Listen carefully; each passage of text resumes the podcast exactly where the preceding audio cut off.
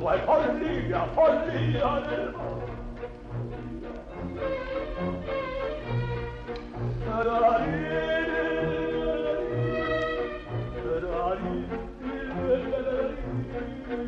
È un fiore